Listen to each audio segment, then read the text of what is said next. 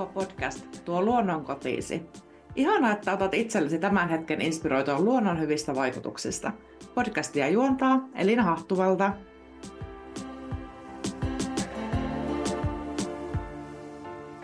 Tervetuloa Hahtuva podcastiin, ja tänään meillä on aiheena eteeristen öljyjen turvallinen käyttö. Ja mä oon saanut tänne podistudioon aivan mielettömän vieraan, nimittäin mulla on täällä Hahtuva podcastissa tänään aromaterapiakouluttaja ja noita Jenna Rohtomieli. Tervetuloa, Jenna. Kiitos, kiitos paljon kutsusta. Tosi kiva, kun pääsin tänne vieraaksi.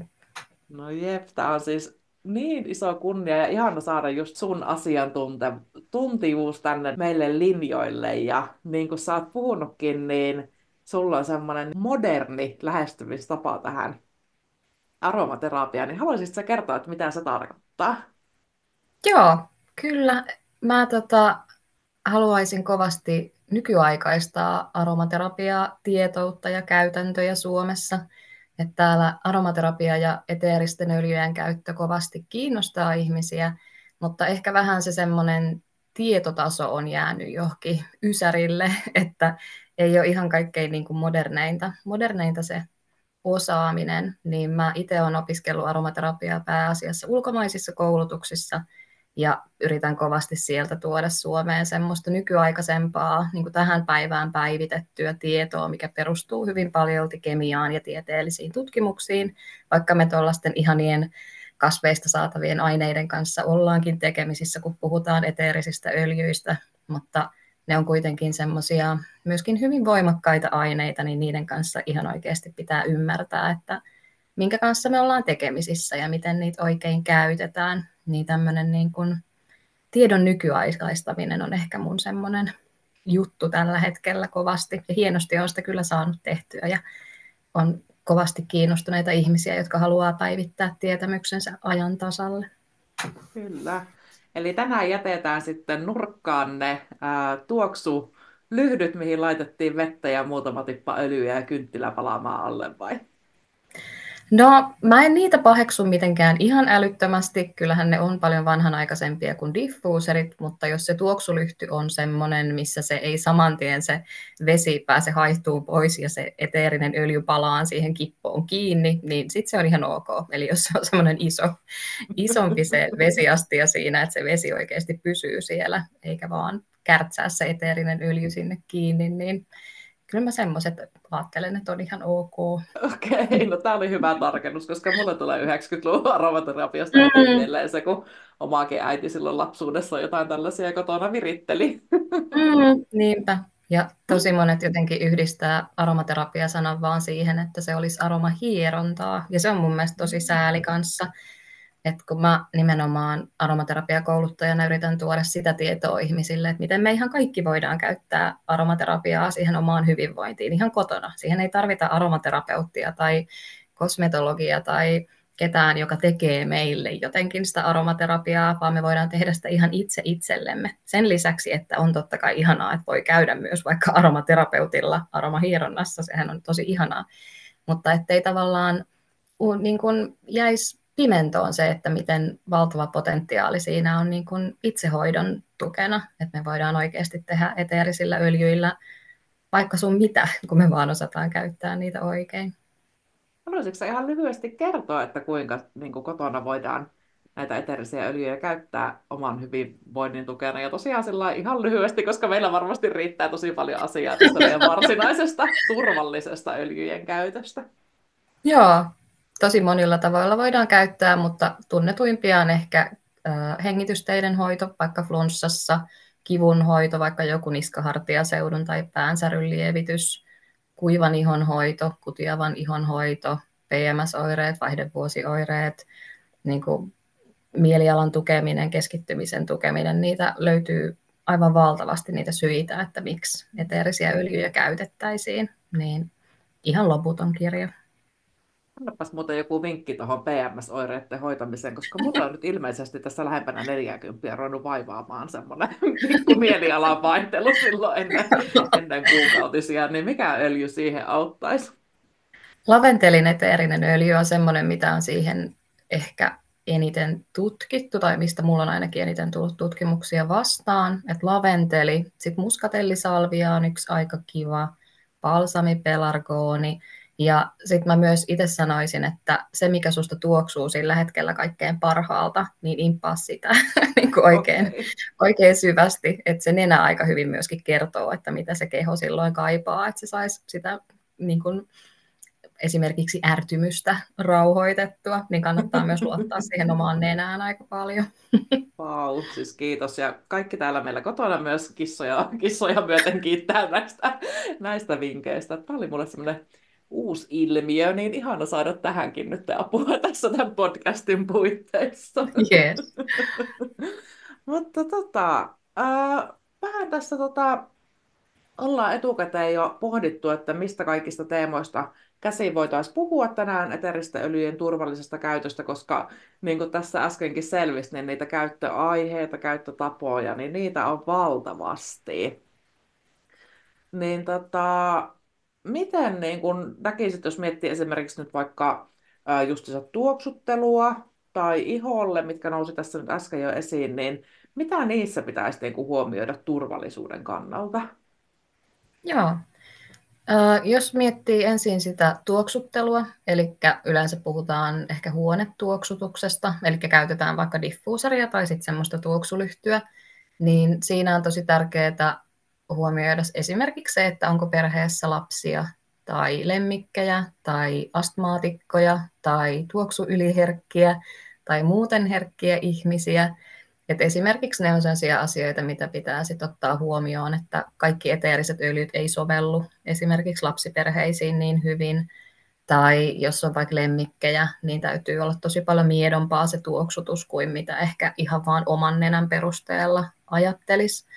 Et ehkä kaikkein paras nyrkkisääntö on hoksata se, että jos diffuuseria esimerkiksi käyttää, eli tämmöistä aromahöyrytintä, niistä ei kuulu pitää päällä aamusta iltaan, vaan että pitää sitä esimerkiksi vartin, puoli tuntia, maks tunnin kerralla päällä, ehkä pari kertaa päivässä tai näin, mutta että sen tuoksun niin kuin alaisuudessa ei ole hyväksi oleskella ihan koko ajan, ja siihenhän myöskin turtuu, että jos siinä diffuuserin lähellä on ihan jatkuvasti, niin kohta tulee sellainen fiilis, että no eihän tämä enää tuoksu miltään, sitten laitetaan sinne lisää tippoja, ja se vaan sitten kun seuraava ihminen tulee sinne huoneeseen, niin se onkin silleen herranjestas, mikä käry täällä on, koska se diffuuserin käyntiin laittajan nenä on jo niin turtunut siellä, että se ei enää tajua, että täällä on oikeasti todella voimakas tuoksu. Että se, että kun käyttää sitä diffuuseria päällä vaan hetken aikaa ja sitten pitää taukoa, niin se nenä ehtii palautua takaisin ja se hajuaisti palautuu takaisin, että sen tuoksun ihan oikeasti haistaa taas ja siitä on silloin, jos sillä haetaan vaikka jotain mielen virkistystä tai muuta, niin siitä on oikeasti iloakin sitten taas. Et se, se on ehkä, musta tuntuu, että yleisin niin sanotusti virhe, mitä ihmiset diffuuserien kanssa tekee, että niitä sitten pidetään aamusta iltaan tai läpi yönkin päällä, niin se ei ole kauhean hyvä idea. Joo, ja totta. Toihan on ihan niin kuin just totta, että se hajuaisti ihan turtuu, niin sitten siellä on joku kauhean niin kuin diffuuseripilvi vastuussa, kun toinen tulee yep. sinne huoneeseen yhtäkkiä, niin joo, se on semmoinen kyllä, tota, mihin saattaa äkkiä kompastua, jos ei sitä asiaa hoksaakaan huomioida. Vähän sama kuin joku laittaa koko ajan hajuvettä lisää eikä hoksaa, että he tuoksuukin jo kilometrin päähän, kun se oma nenä ei enää huomaa sitä, mutta läsnäolijat kyllä huomaavat. Kyllä, kyllä. Joo, mutta sitten se iholla käyttäminen on oikeastaan, siihen liittyy hyvin paljon. Mä en ehdi niin kuin mitenkään kaikkea tässä selittää, koska jokainen eteerinen öljy on kemialliselta koostumukseltaan erilainen, eli ne on niitä kasvien tuottamia luonnollisia haihtuvia yhdisteitä, mitä ne eteeriset öljyt sisältää. Jotkut hämääntyy siitä kemia-sanasta, niin niihin ei lisätä mitään outoa, vaan se on sitä luonnollista kemiaa, mitä me ihan kaikki täällä, täällä tota maailmassa ollaan, niin niillä erilaisilla eteerisillä öljyillä, kun on erilainen kemiallinen koostumus, niin joka ikistä eteeristä öljyä, jos on aikeissa laittaa iholle, niin se pitää osata laimentaa oikealla tavalla. Et ei voi ajatella, että kaikkia eteerisiä öljyjä käyttäisi vaikka niin, että laittaa yhden tipan kymmenen milliin pohjaöljyä, koska joitain eteerisiä öljyjä pitääkin laittaa paljon isompaan määrään pohjaöljyä, laimentaa vieläkin voimakkaammin. Ja sitten joitain taas voi laittaa vaikka viisi tippaa kymmeneen milliin pohjaöljyä, että se riippuu täysin siitä, minkä kasvin eteerinen öljy on kyseessä, että miten se pitää laimentaa. Mutta kaikkein tärkeintä on hoksata se, että ne ihan todellakin pitää laimentaa aina johonkin pohjaöljyyn, eli kasviöljyyn, semmoiseen rasvaöljyyn, ne eteeriset öljyt, ennen kuin niitä iholle laitetaan. Mutta vielä myöskin, se on ehkä just se, miksi mä puhun siitä, että Suomessa ei ole ihan modernia aina tämä tietämys, niin on se, että luullaan, että kaikki eteerisiä öljyjä voi käyttää samalla tavalla. Sen sijaan ymmärrettäisiin, että ne jokainen on yksilöitä, ja sun pitää aina sen tietyn öljyn kohdalla tietää, että no miten just tämä öljy laimennetaan, jos sitä iholle aikoo laittaa. Käykö se raskaana olevalle lapselle, ää, muulle jotenkin herkälle ihmiselle, mitkä sen ominaisuudet on iholla käyttäessä. Että sanoisin, että jos aikoo käyttää eteerisiä öljyjä iholla, niin sitten kannattaa jo vähän opiskella aihetta. Muuten pysyy sitten siinä kivassa huonetuoksutuksessa. Onkohan mistä niin kuin mahdollista sitten löytää näitä öljyjen laimennusohjeita? No, Su- suomenkielisistä lähteistä tosi huonosti. Et melkein sanon, että Suomessa kannattaa mennä aromaterapiakoulutuksiin, lukee aromaterapiaa, aromaterapiaa kouluttavien ihmisten blogeja, niistä yleensä löytyy tietoa kivasti, mutta suomalaisissa kirjoissa esimerkiksi tätä tietoa ei, en ole törmännyt, että selitettäisiin mitenkään erityisen hyvin.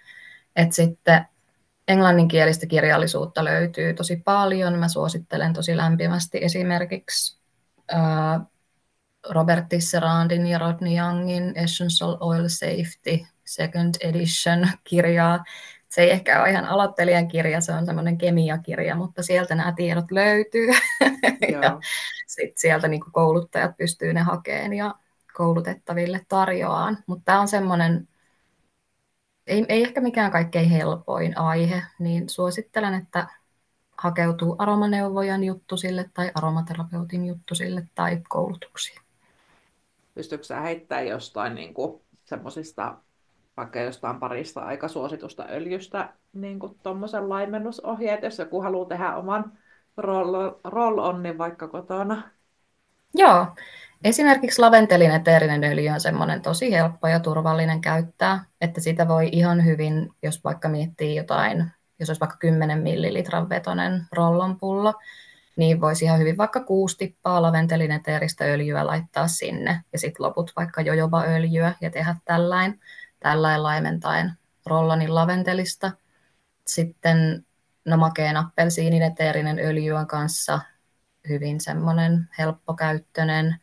Balsamipelarkoonin eteerinen öljy. Mm. Sitten, niin. Sitten melkein kaikki muut, mitä mulla tulee mieleen, niin mun tekisi mieli kertoa niistä. Että, mutta sitten pitää huomioida vielä tämä, että sitten niin mennään jo vähän semmoisiin, että niissä pitää huomioida kemotyyppiä tai pitää huomioida fototoksisuutta tai jotain muita tämmöisiä asioita. Et aika paljon niissä on aina sitä mietittävää. Mut, no punainen mandariini, se on myös semmoinen helppo öljy käyttää. Okay. Et siinä on ainakin muutama.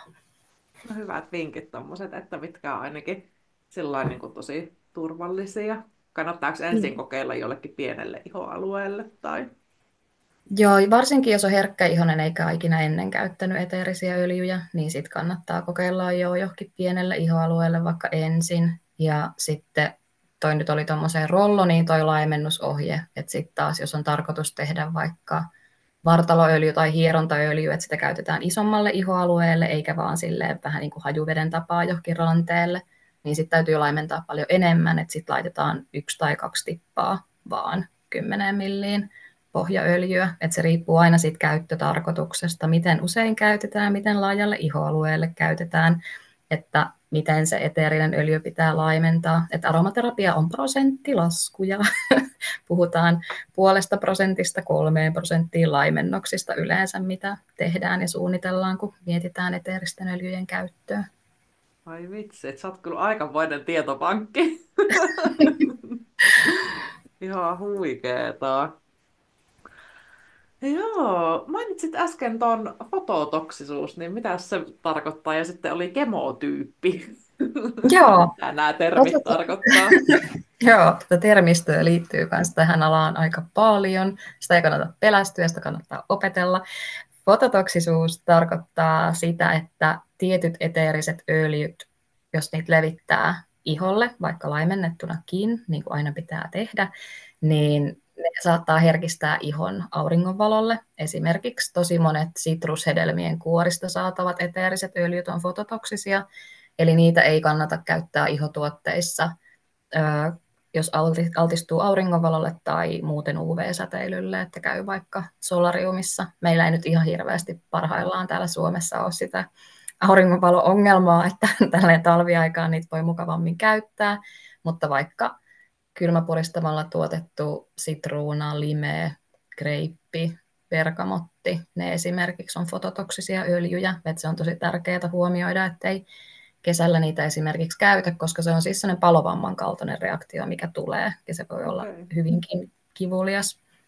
Niin tosi tärkeää asia huomioida. Että kauanko täytyy olla väliä ennen kuin menee U V-altistukseen tai... Se riippuu vähän, että miten se on laimennettu se eteerinen öljy, että mitä enemmän niitä laimentaa, niin se fototoksisuus vähenee, mutta ihan vähintään kaksitoista tuntia kannattaisi olla, että ei mene auringonvaloon ennen kuin on kaksitoista tuntia ainakin mennyt. Hauskaa, että sanoit äsken, että meillä ei ole sellaista auringonvalo-ongelmaa täällä. Että... Joo, Joo ei, tässä... ei todellakaan ole ei tällä hetkellä. Tässä pimeydessä. Joo. No, mutta onneksi silloin, kun tämä jakso julkaistaan, niin ollaan kovasti menossa jo kevättä kohti, niin, niin, niin tämä, kyllä. pitää sitten miettiä, miten tähän ongelmaan suhtautuu. Joo, kyllä. Se Mites, kemotyyppi. Tota... Niin, kemotyyppi, joo. joo. Se kemotyyppi on sitten taas mm, ehkä monimutkaisempi asia, mutta lyhyesti se tarkoittaa sitä, että tietyt kasvit, esimerkiksi rosmariini ja timiami, niin jos ostaa niiden eteeristä öljyä, niin sit etiketistä pitäisi aina katsoa, minkä kemotyypin eteerinen öljy se on.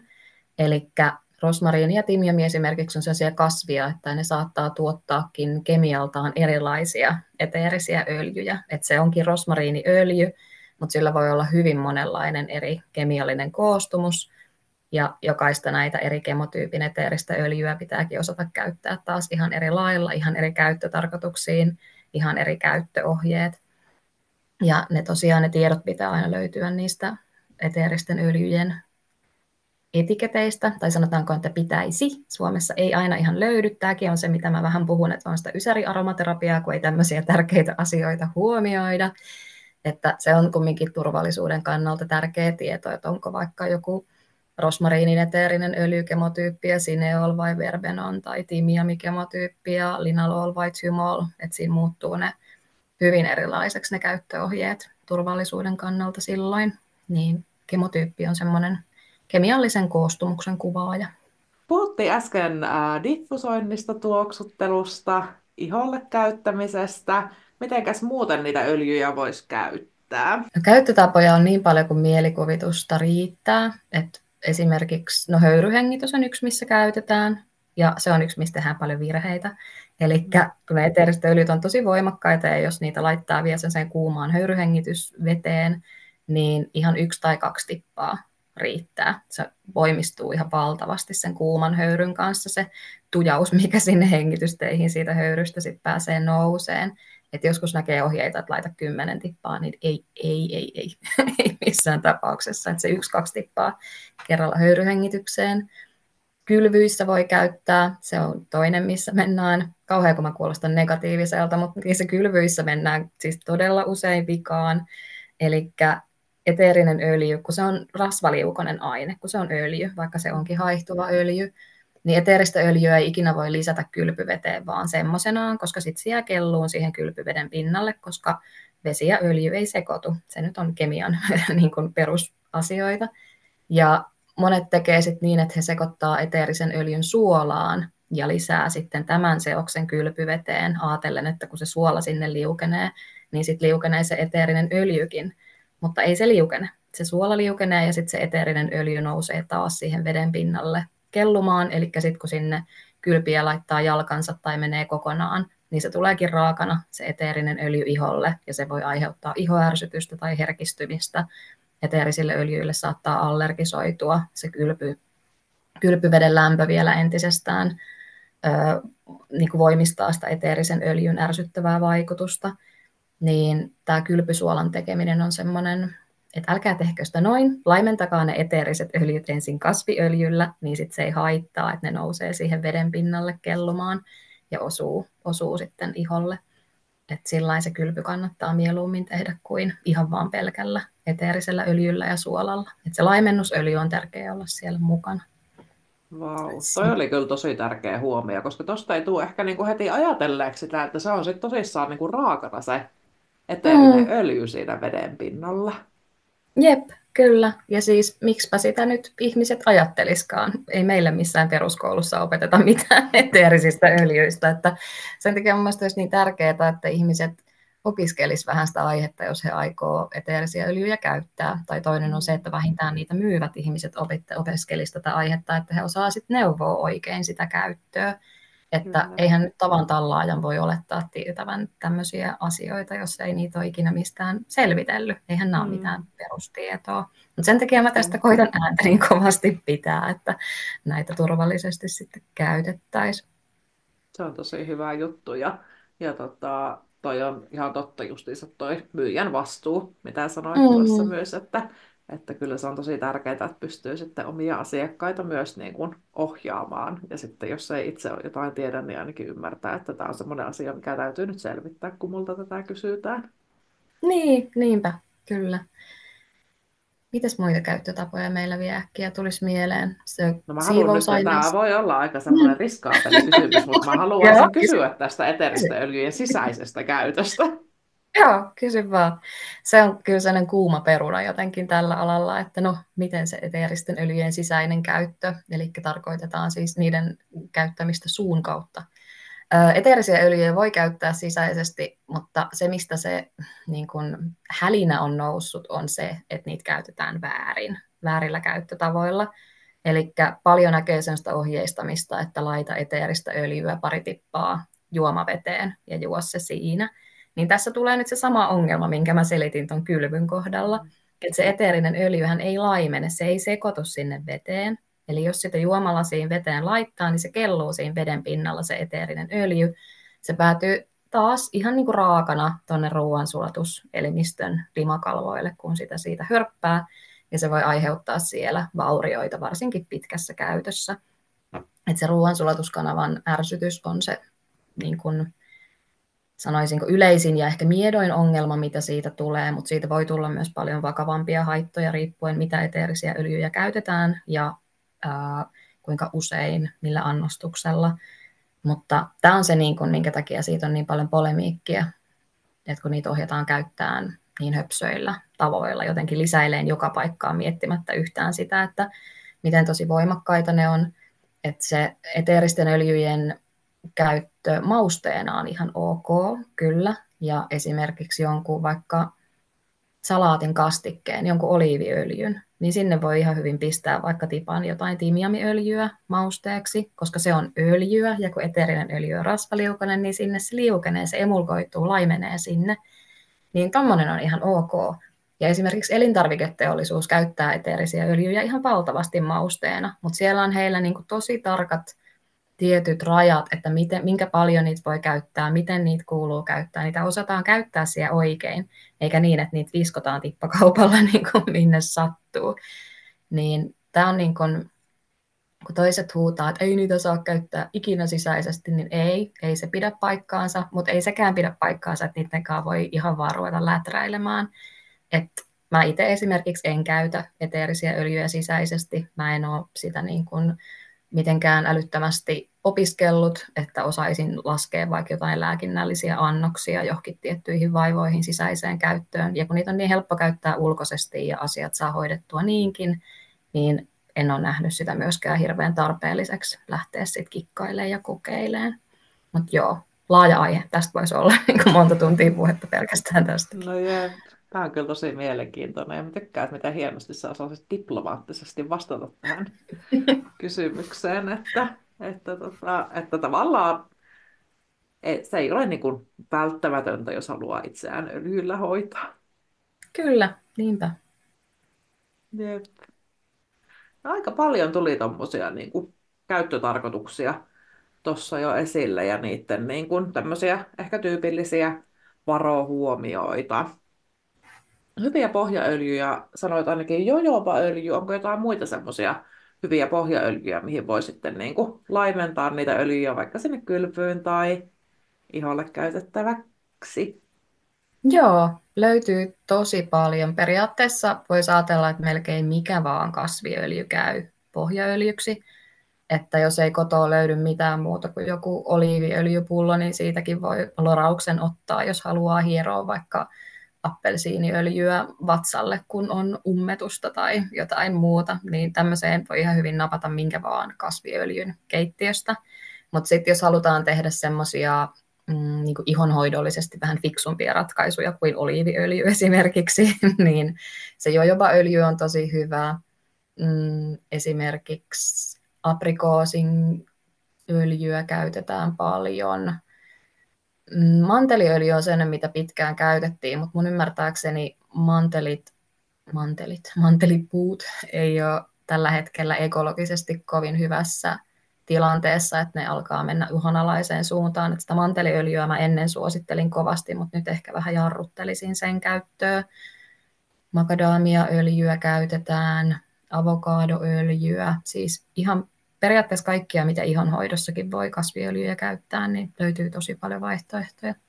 Joo, enpä tiennytkään tuosta manteliöljyn uhanalaisesta tilanteesta, että tavallaan kun tässä käytetään luonnontuotteita, niin on tosi tärkeää myös sitten kunnioittaa sitä luontoa ja sitä lähdettä, että mistä me saadaan näitä kaikkia ihania tuotteita meidän arkeen ja meidän koteihin. Kyllä, ja se on myös eteeristen öljyjen kohdalla tosi tärkeä huomioitava asia, että monet kasvit, mistä saadaan eteerisiä öljyjä, niin nekin on uhanalaisia, että ihan kaikkia eteerisiä öljyjä ei pitäisi käyttää. Esimerkiksi santelipuu, frankinsensi, palosanto, eukalyptyksistä radiaatta, niitä on niin kuin paljon tällä hetkellä. Varsinkin semmoiset eteeriset öljyt, mitä saadaan niin kuin puista ja pihkoista, kun siinä joudutaan aina kaataan se koko puu, jos me halutaan puun rungosta tehdä eteeristä öljyä, niin ne ei tietenkään uusiudu niin kauhean nopeasti, niin niitä en suosittele hirveästi ostettavaksi tällä hetkellä, koska ne kannat on tosi, tosi tota, heikoissa kantimissa. Semmoinen kuin I U C N Red List, eli niin kuin punainen lista, niin sieltä pystyy kasvintieteellisellä nimellä aina hakeen, jos haluaa tarkistaa, että mikä sen tilanne tällä hetkellä on, että onko se uhanalainen vai onko sillä asiat ihan, asiat ihan hyvin, niin sieltä pystyy noita esimerkiksi aina tsekkailemaan. Tosi ihana vinkki. Käsiteltäisikö hetken aikaa sitten noita tommosia ihmisiä tai eläviä olentoja, joista me olemme vastuussa, eli esimerkiksi lemmikit? Niin mitä vaikka lemmikin, en varmaan voi kaikista maailman lemmikeistä puhua, mutta vaikka tämmöinen kissakoira-akselilla, niin mitä on hyvä huomioida, kun kotona käytetään eteerisiä öljyjä? Joo. Äh, mä aina välillä törmään semmoisiin listoihin, että jos on kissa tai koira, niin ei saa käyttää diffuuserissakaan tätä ja tätä ja tätä ja tätä ja tätä eteeristä öljyä. Ja mä en uskon niihin listoihin, sanotaanko näin. Mä en ole ikinä saanut niihin mitään perusteluita yhdellekään listalle, minkä mä oon nähnyt. Et siinä on kyse siitä määrästä ihan selkeästi. Et periaatteessa kaikkia näitä peruseteerisiä öljyjä, mitä me nyt muutenkin huonetuoksuina käytetään, niin niitä voi kyllä käyttää diffuuserissa, vaikka kotona olisi kissa tai koira, mutta pitää seurata sitä omaa lemmikkiä. Sä tiedät kyllä, mitä, miten se lemmikki käyttäytyy, jos se alkaa vaikka kuolata tai aivastella tai ravistella päätänsä tai sen silmät rähmii tai se mässyttää, lipoo huuliansa, lähtee pois. Se jotenkin osoittaa, että tämä ei ole nyt hyvä juttu, niin sitten tietenkään sitä eteeristä öljyä ei voi käyttää. Mutta semmoinen niin kuin kevyt, just lyhytaikainen kevyt huonetuoksutus, niin semmoinen on ihan fine myös lemmikkiperheissä.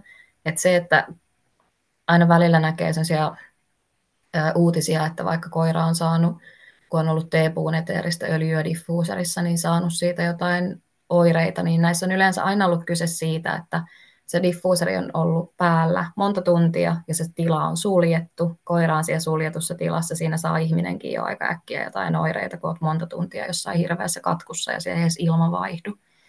Niin ei ikinä saa jättää sitä lemmikkiä valvomatta sen niin kuin tuoksutuksen kanssa, mutta semmoinen mieto, mietofiksu tuoksutus on ihan, ihan, ihan jees.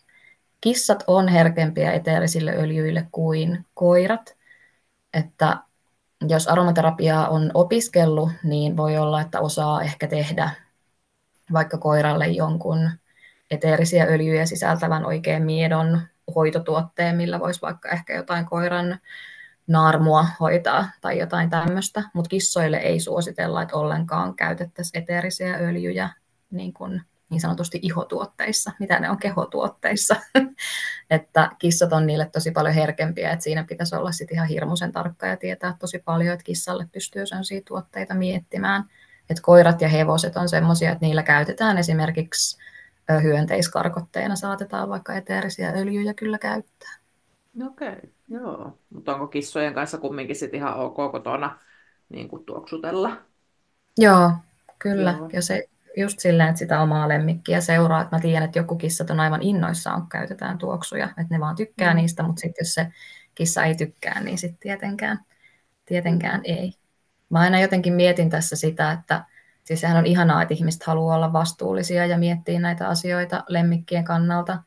Mutta aika harva miettii sitä, kun he laittaa vaikka hajuvettä tai kosteusvoidetta tai hiuslakkaa tai jotain muuta, mitkä myös usein sisältää eteerisiä öljyjä ja kaikenlaisia muitakin aineita, niin niistä ei kriiseillä yhtään samalla tavalla. Mutta jotenkin tämä on noussut myös semmoiseksi niin kuin tosi ison metelin kohteeksi jotenkin tämä, että kun tiedetään, että ne kissat vaikka on herkempiä niille eteerisille öljyille, niin sit siitä on tullut ihan sellainen fobia, ettei niitä uskalletakaan käyttää ollenkaan. Ja jos jännittää, niin älkää käyttäkö. Mutta mm. sanoisin, että niin luotettavien kouluttajien koulutuksissa mä oon itse tätä asiaa käynyt opettelemassa, että minä kyllä uskon heidän sanaansa, jonka teille tässä juuri toistin. Kyllä. Toi on ihan hyvä pointti tavallaan, että sit jos rupeaa kaikesta miettimään tälleen, niin, niin, niin kyllä varmaan niin kuin sittenhän pitäisi miettiä, että uskallanko laittaa tilliä ruokaan, koska sieltä tulee sitä, ja uskallanko laittaa karri, mm. karrikanaa kotona, että, niin kuin, että kaikestahan tulee, niin kuin, ja nämä on Niinpä. vielä tämmöisiä niin kuin luonnontuotteita, että sitten varsinkin joku hiuslakka, niin ei se kauhean luonnontuotteelle tuoksu, kun sitä sieltä pullosta suihkauttaa, ja samalla laillahan nekin on siellä. Toi oli tosi hyvä jotenkin tuommoinen maalaisjärkinen nosto tuosta asiasta. Joo. Mä jotenkin mielelläni koitan maalaisjärjestää näitä, järkistää. En tiedä, mitä se sanotaan.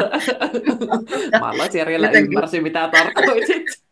Joo, jotenkin silleen, että ehkä kun ihmiset keskittyy johonkin yhteen asiaan, niin sitten siitä tehdään sellainen demoni sen sijaan, että sitä just mietittäisiin silleen, niin kuin se oikeasti on verrattuna maailmaan noin niin kuin muuten.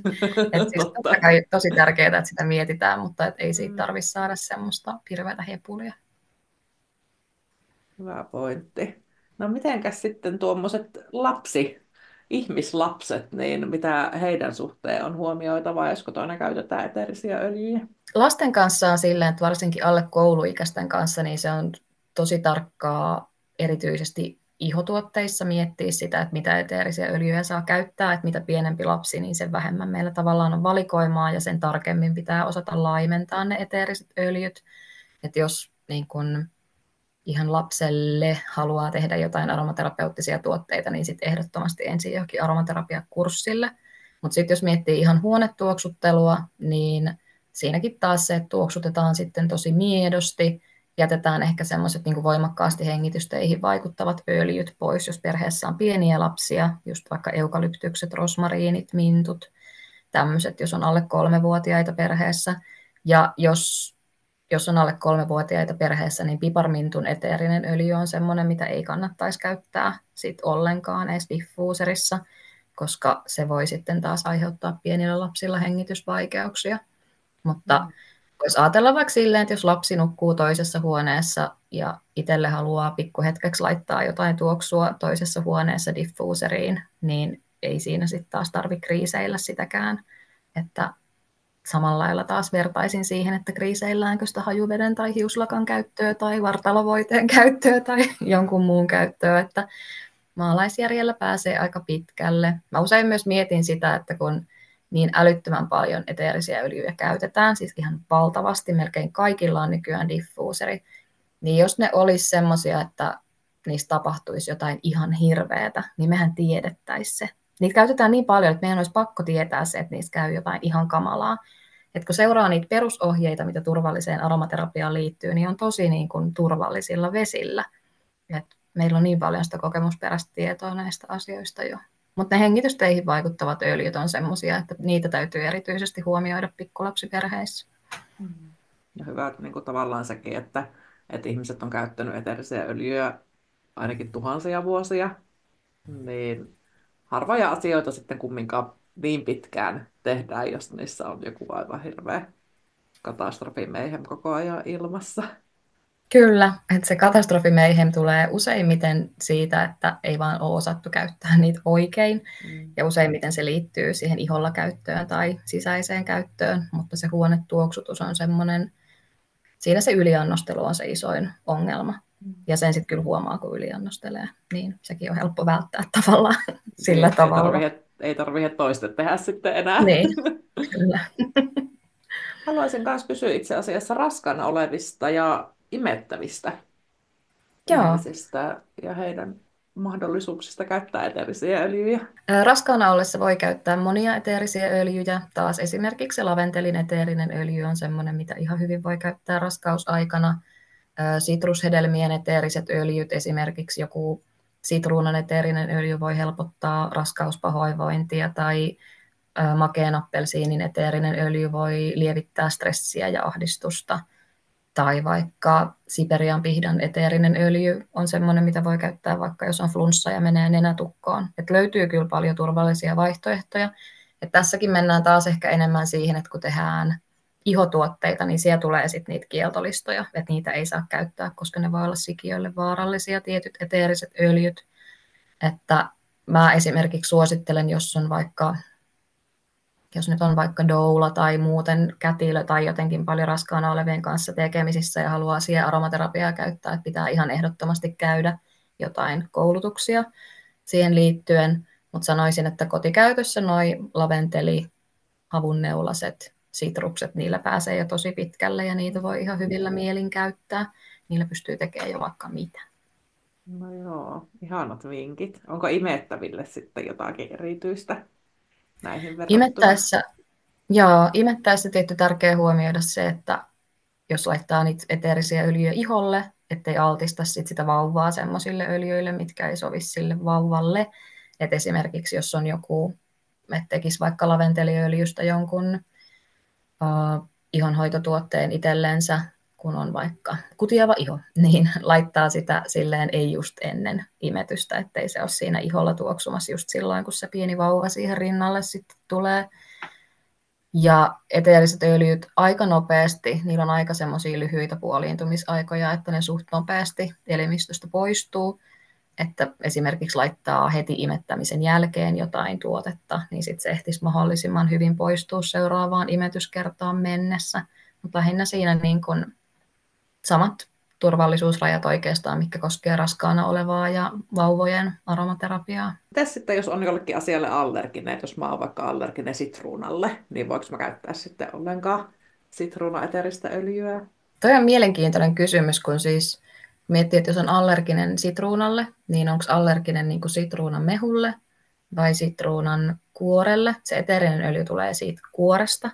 Että jos on allerginen tavallaan niille haihtuville yhdisteille, niin sitten ei ehkä voi käyttää sitä eteeristä, tai ei voi käyttää sitä eteeristä öljyä.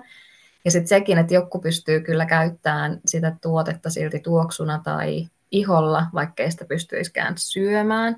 Että toi on tosi yksilöllistä, että se melkein, jos se allergia nyt ei ole semmoinen, että turpoo hengitystiet umpeen ja käy jotain ihan kamalaa, vaan se on sen, että vaikka vähän vaan ikeniä kutittaa, niin sitten voi vaan niinku kokeilla, mm. että voiko käyttää. Mutta jos on tosi vakavasti allerginen, niin en mä nyt siitä lähtisi ihan hirveästi kokeilemaan, kun ei pysty semmoista yksi yhteen sanoon, että näin se menee aina kaikilla. Mitä sitten kannattaa tehdä, että jos niinku saa jonkun reaktion tai huomaa vaikka, että lemmikille tulee huono olo ja se rupeaa niinku lipomaan tai tälleen, niin mitä sitten pitää niinku tehdä? Jos vaikka...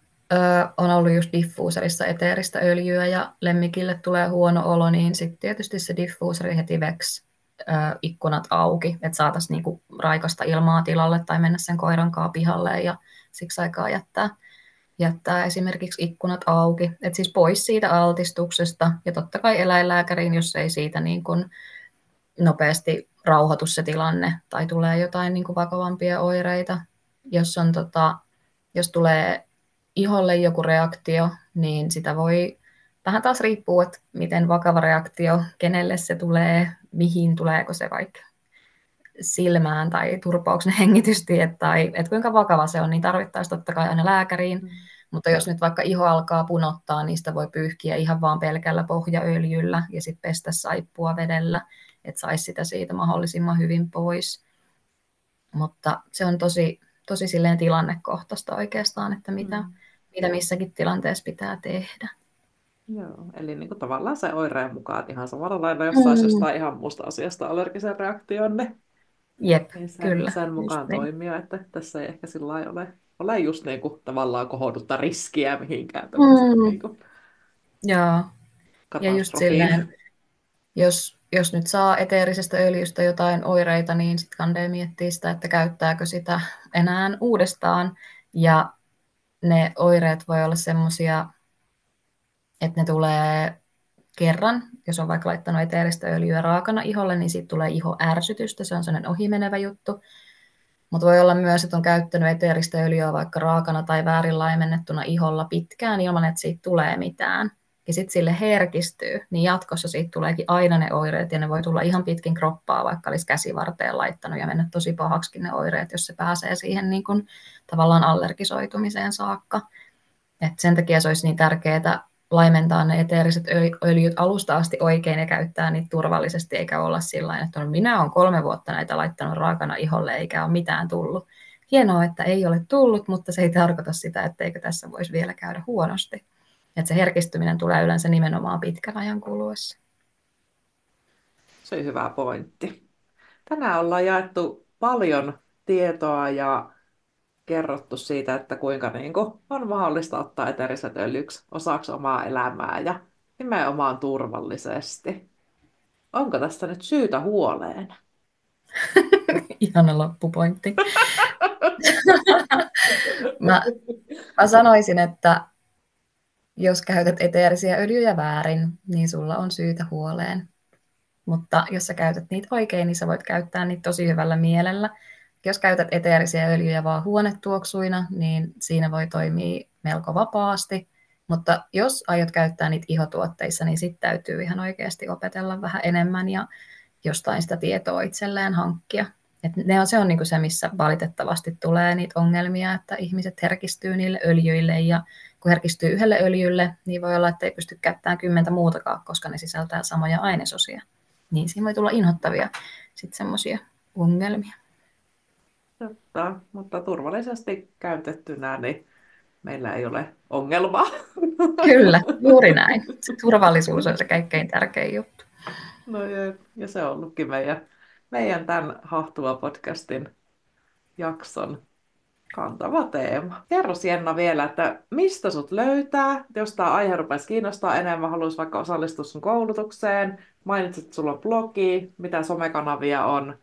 Kerro kaikki, koska ihmiset haluaa varmasti kuulla nyt lisää. Eli mun yrityksen nimi on Rohtomieli ja double-u double-u double-u piste rohtomieli piste fi löytyy aina mun tulevat koulutukset. Mä pidän paljon erilaisia aromaterapiakoulutuksia. Sieltä sivustolta löytyy modernin aromaterapian peruskoulutus verkkokurssina, eli sen voi opiskella ihan koska tahansa sen koulutuksen. Se vastaa se verkkokurssi semmoista kahden päivän kahden päivän tiivistä koulutusta, ja siellä tulee kaikki tärkeimmät turvallisuusasiat käytyä läpi. Mä pidän niitä koulutuksia myös livenä. Mulla on ollut niitä varmaan ainakin yli parikymmentä kertaa tässä viimeisen muutaman vuoden aikana ihan ympäri Suomen. Nyt kaksituhattakaksikymmentäneljä keväällä on maaliskuussa Tampereella ja sitten Sulvassa lähellä Vaasaa esimerkiksi ne koulutukset, jos mieluummin opiskelee livenä. Sitten sieltä löytyy kaikkea lyhytkurssia, esimerkiksi mielialan tukemiseen liittyvää. Ja mä pidän paljon myös kaikkia workshoppeja ja yksityistilaisuuksia ja luentoja ja kaiken näköistä. Mä ilmoittelen niistä siellä mun sivuilla ja sitten mä oon melko aktiivinen Instagrammaaja. vähän vähemmänkin voisin joskus siellä viettää aikaa, mutta Instagramista löydyn kanssa nimellä Rohtomieli. Siellä jaan paljon tietoa aromaterapiasta ja myös aina tulevista koulutuksista ja tapahtumista. Ja siellä mun www-sivustolla on tosiaan myös blogi, missä on käytännössä aromaterapian alkeet ilmaiseksi luettavissa ihan kenelle tahansa, että sieltä voi aloittaa, aloittaa jos tämä aihe enemmän kiinnostaa. Niin esimerkiksi tällä tavalla tavoittaa. Menkää kaikki laittamaan Jennan tiliseurantaa, at rohtomieliä, tutustumaan palveluihin. On ollut tosi iso kunnia saada sut vieraaksi tänne Hahtuva-podcastiin. Kiitos sun ajasta ja kaikesta, mitä jaoit meille tässä tämän podijakson aikana. Kiitos. Tämä oli ihan superkivaa olla täällä vieraana. Mä voisin puhua aromaterapiasta ihan vaan kaiket päivät. Ei mitään ongelmaa. Tämä on musta maailman ihanin aihe. Ihanin aihe jutella ja tämä turvallisuus on tässä se ykkösjuttu, mitä mä koitan kovasti pitää esillä. Niin kiitos, kun sain olla vieraana. Anna, kiitos. Moi moi! Moi moi!